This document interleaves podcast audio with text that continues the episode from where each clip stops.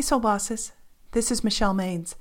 This week's episode is I Just Couldn't Say No. Author Deborah Silverman wasn't planning to see her former husband, but as she casually waited for her coffee order, she turned to see him waiting in line behind her. What a surprise. No, it, it was more than that. It was serendipity.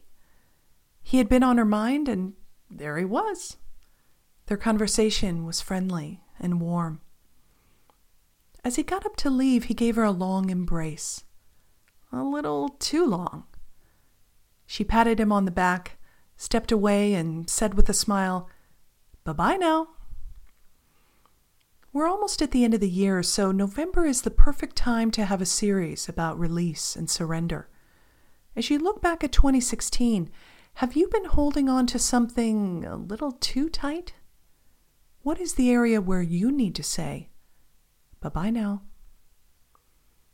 Jazz trumpeter Chris Botti was hardly a starving artist when Sting called. He had been successful since high school.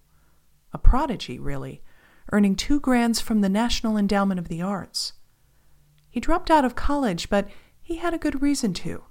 He was working with jazz great Buddy Rich and then icon Frank Sinatra. In no time, he had cemented his reputation as a talented studio musician and sideman. For almost a decade, he toured with Paul Simon. Sessions with diverse artists like Aretha Franklin, Joni Mitchell, and Roger Daltrey followed. He also signed a solo contract, releasing two records in two years. That's why he didn't leap to accept Sting's offer. Another touring job? That was a quick turn down. He was too busy building a solo career, which was humming along just fine. But then Sting called again.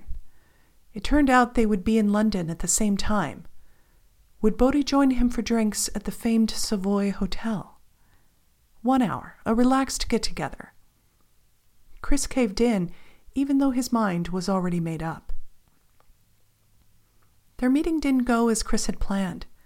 He wasn't trying to game the offer. In fact, it wasn't about money at all. It was simple. Chris couldn't get where he wanted to go, being in Sting's band, even as a featured artist. And that's where things got interesting. Sting told him, You're successful in jazz, but if you come work with me, you'll be in front of a whole new audience, a mainstream audience, and they'll get you. Within two years, Botti had a whole new set of fans. And that's the story of how Chris Botti said yes to a whole new road and bye bye now to his ego. Like Chris Botti, you may be meeting all the goals you've set for 2016. But take a moment to look at the big picture. Do you need to give your ego a vacation?